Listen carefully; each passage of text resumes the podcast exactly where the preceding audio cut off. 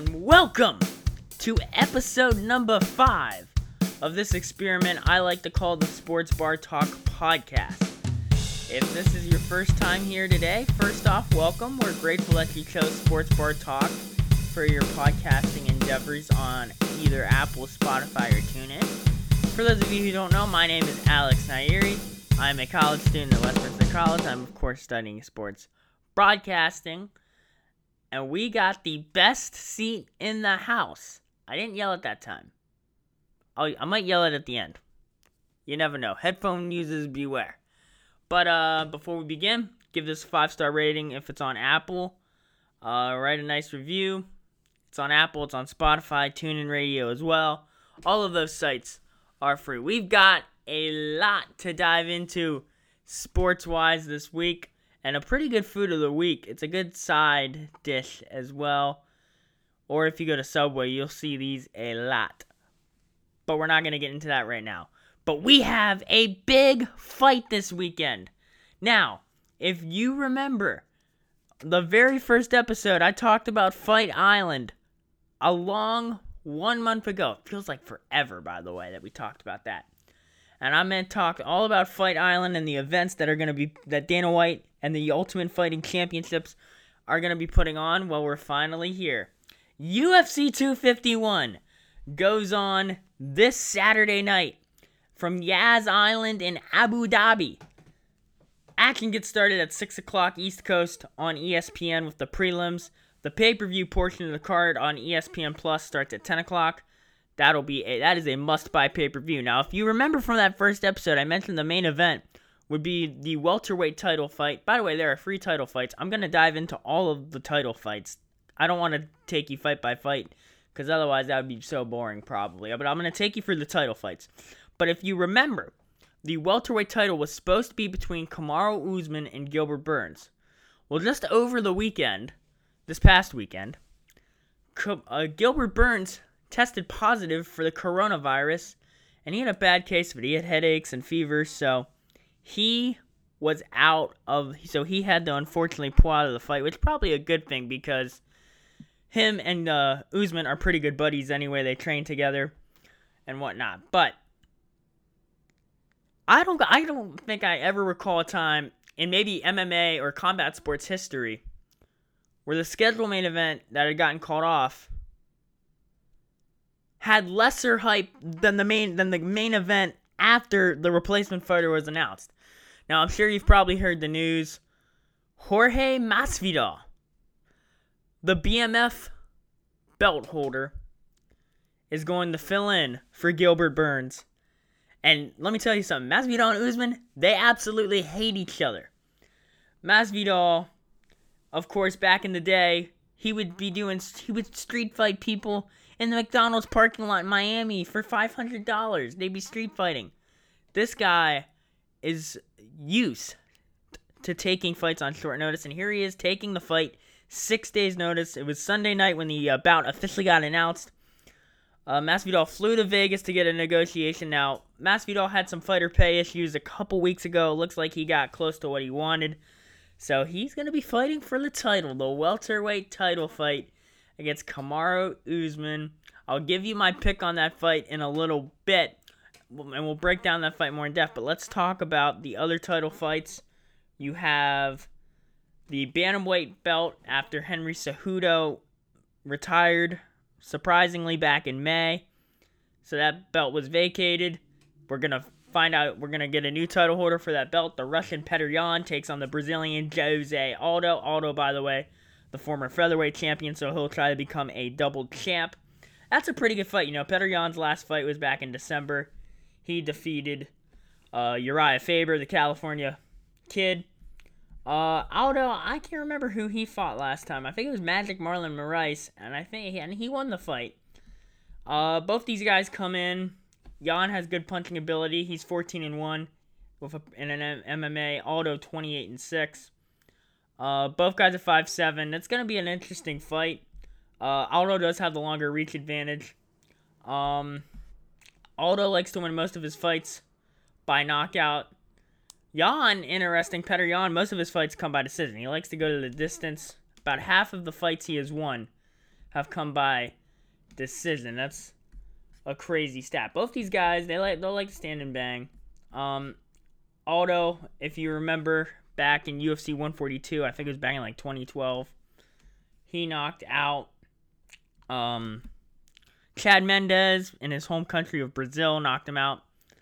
Ran into the crowd. It was a crazy scene. It was almost like a riot, man. So that was crazy. I'll give you my pick for that fight coming up in a minute, but we're going to break down this other title fight. The co-main event, it's the featherweight strap, and it's a re- rematch of the featherweight title in December when Alexander the Great Volkanovski defeated Max Holloway and took the bout from Max Blessed Holloway. Genuinely surprised Volkanovski won the fight. He did dominate the fight, though. I didn't think he was going to win. But here we go. Volkanovski's first title defense comes against Holloway, who will try to get the belt back. Uh, Volkanovski, of course, from Australia. He's 21 and 1 in professional MMA record. Holloway 21 and 5. Uh, Volkanovski does have a two and a half inch reach advantage. Both these guys, pretty good. You know, they can win either way. Both guys like to knock you out. Uh, Volkanovski, 52% of his wins come by knockout or TKO. Holloway, 48% of his wins come by knockout or TKO. They both can submit. Um, Holloway averages 6.6 significant strikes a minute. That that's better than Volkanovski, 6.15.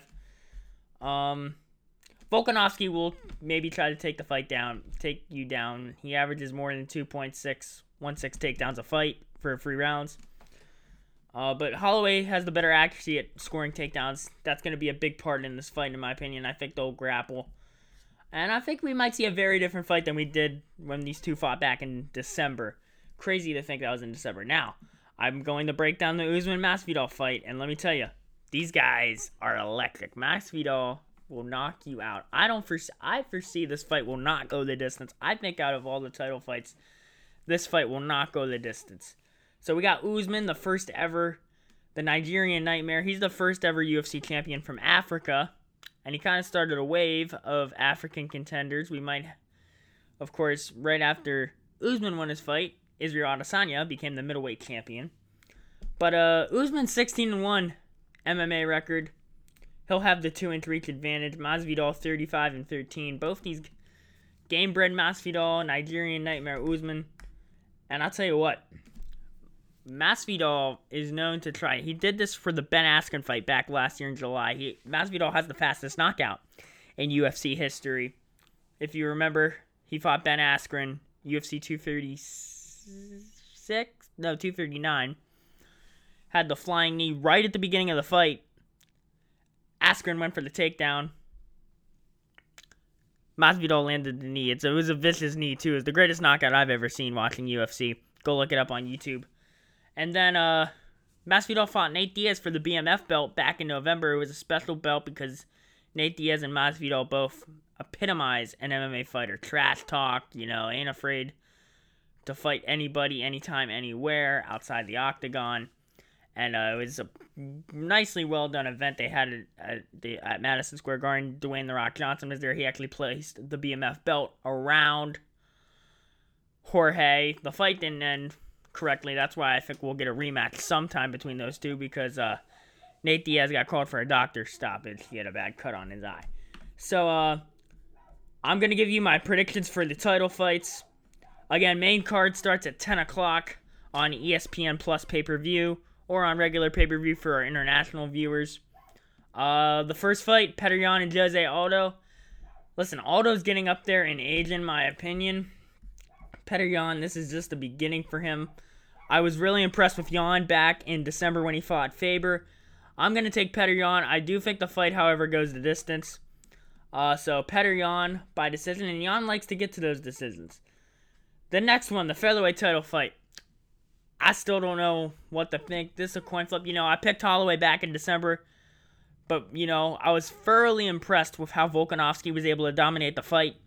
Uh, I feel like Holloway, Holloway's out for revenge a little bit. I think Volkanovski, this will be this is really the title fight right here. Because if Volkanovski wins, I think he truly is the champion.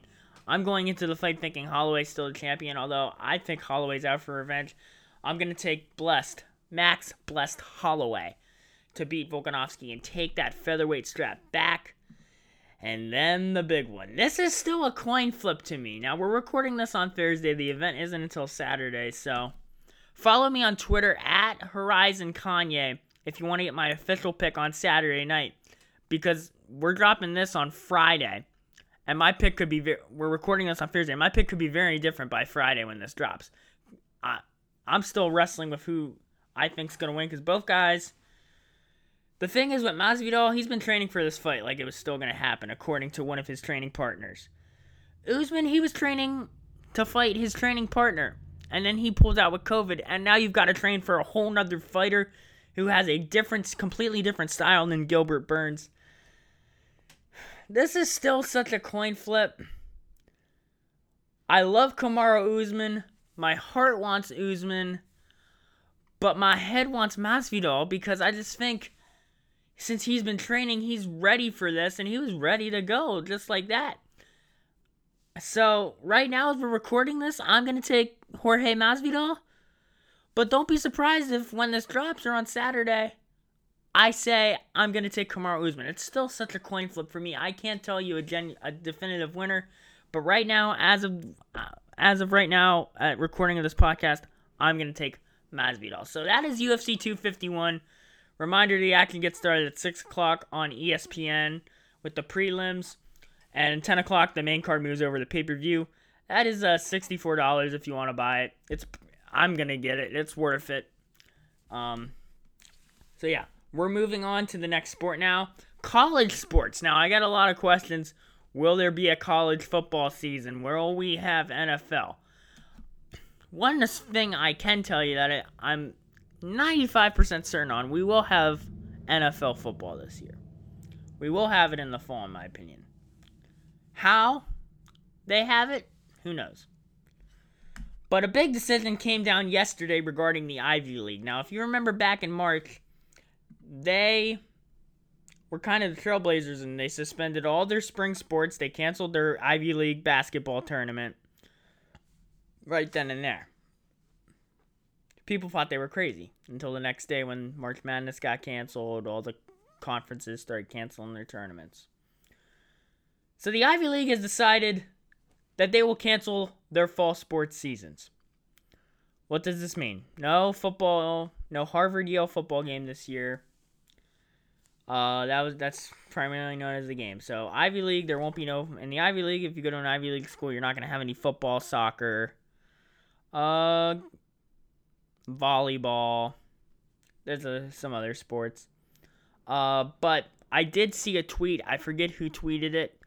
Ivy League isn't ruling out having these competitions in the spring, so we might have a fall sports in the spring. I have heard of spring college football maybe being a possibility. I'd love to see it. Um, and then today, the Big Ten announced that they if they do have play for football, it'll be conference only games. So there won't be no non-conference football. So no cupcake games for teams like Ohio State and Penn State in the first four weeks of the season. Uh, quite frankly, I think it'll be if we do have a season in the fall or the spring, it'll add for more intrigue. You know, playing football in the spring is a much different animal than playing football in the fall. I can tell you that for a fact. Uh, we've seen it even with European soccer. You know, in the Premier League, they play from August to May, but they had to stop. And uh, now they're playing June through August, and it's a much different animal. You're seeing the game get stopped for a minute each half for a water break, and they're even incorporating that in Major League Soccer, which, speaking of which, came back at the time we're recording this Thursday, so it'd be on Wednesday night. The first ever Everglades Cup between Flo- the two Florida teams in Major League Soccer, Orlando City SC and Inter Miami. Inter Miami, of course, is owned by world football legend David Beckham. And uh, it was a very good game. It was kind of boring in the first half. But when the second half rolled around, we got some goals. We had Inter Miami take the lead. Miami came back and tied it. And then, literally, in the last two minutes of the game, Orlando City, led by Luis Nani, scored the game-winning goal. Now, this tournament was supposed to is a World Cup style tournament. It was supposed at Disney World was supposed to include all the MLS teams. Two teams had to back out because they had a lot of COVID tests. Uh, FC Dallas and Nashville SC. I think their name is Nashville City. But so Nashville and FC Dallas are out, so they've rearranged the groups. And we had a game also this morning. I haven't seen the highlights, but the Philadelphia Union played DC United and Philly won 1 no. All right, let's move on to the food of the week. Let's drum roll. It, today's food of the week is potato chips. Now, I did tease that this is a great side dish, and if you go to Subway or any sub restaurant, you're going to see these all over the place. And you do. If you go to Subway, there's chips by the vegetables, and there's chips by the side, and there's chips by the drinks. I love potato chips. I love the regular potato chips. I love sour cr- sour cream and onions the best in my opinion. The Utz wavy sour cream and onion or uh, Martin's sour cream and onion are the best kinds. I love barbecue. I talked about last week when I eat hot dogs. I get the honey barbecue Utz potato chips. I don't like salt and vinegar though. Too much. Just it, the flavor's too strong for me. And I don't really like any chips too spicy. Now I do like to, I will tolerate the heat of the uh, Martin's barbecue kettle cooked potato chips. And speaking of potato chips, my dad would get mad at me, but I have to mention his favorite Middleswarth barbecue chips. Potato chips are great. And in Britain, they call them crisps. And they have Walker's potato crisps, owned by the people which by the way, Lay's potato chips in America has a partial ownership stake in. So when you see it, the Walker's potato chips, they have a similar logo to Lay's. It just says Walker's instead of Lay's. But uh I like their prawn cocktail chips, their cheddar and onion chips from Walker's. It's very good. The flavors are a little exotic, but that's but it's Britain, so they have some exotic stuff that's normal to them. Um Another place I like potato chips. Now, this is getting on the theme of appetizers, but I think I've mentioned this place before the Appalachian Brewing Company, all over the Harrisburg area. They have, they make their own homemade chips. Amazing. But they make a balsamic blue cheese chips appetizer. It is amazing. Sometimes, now over the pandemic, we got Appalachian Brewery. We love it so much, we got two orders of it. And every time we go to this place, we have to get it. It's amazing potato chips. The chips con- with the homemade blue cheese, the warm blue cheese, and then the sweetness of the balsamic vinaigrette glaze make for an amazing taste. and it just is amazing. I, I sometimes would get it as my meal along with a cup of the cheddar soup. But we're not talking about cheddar soup today.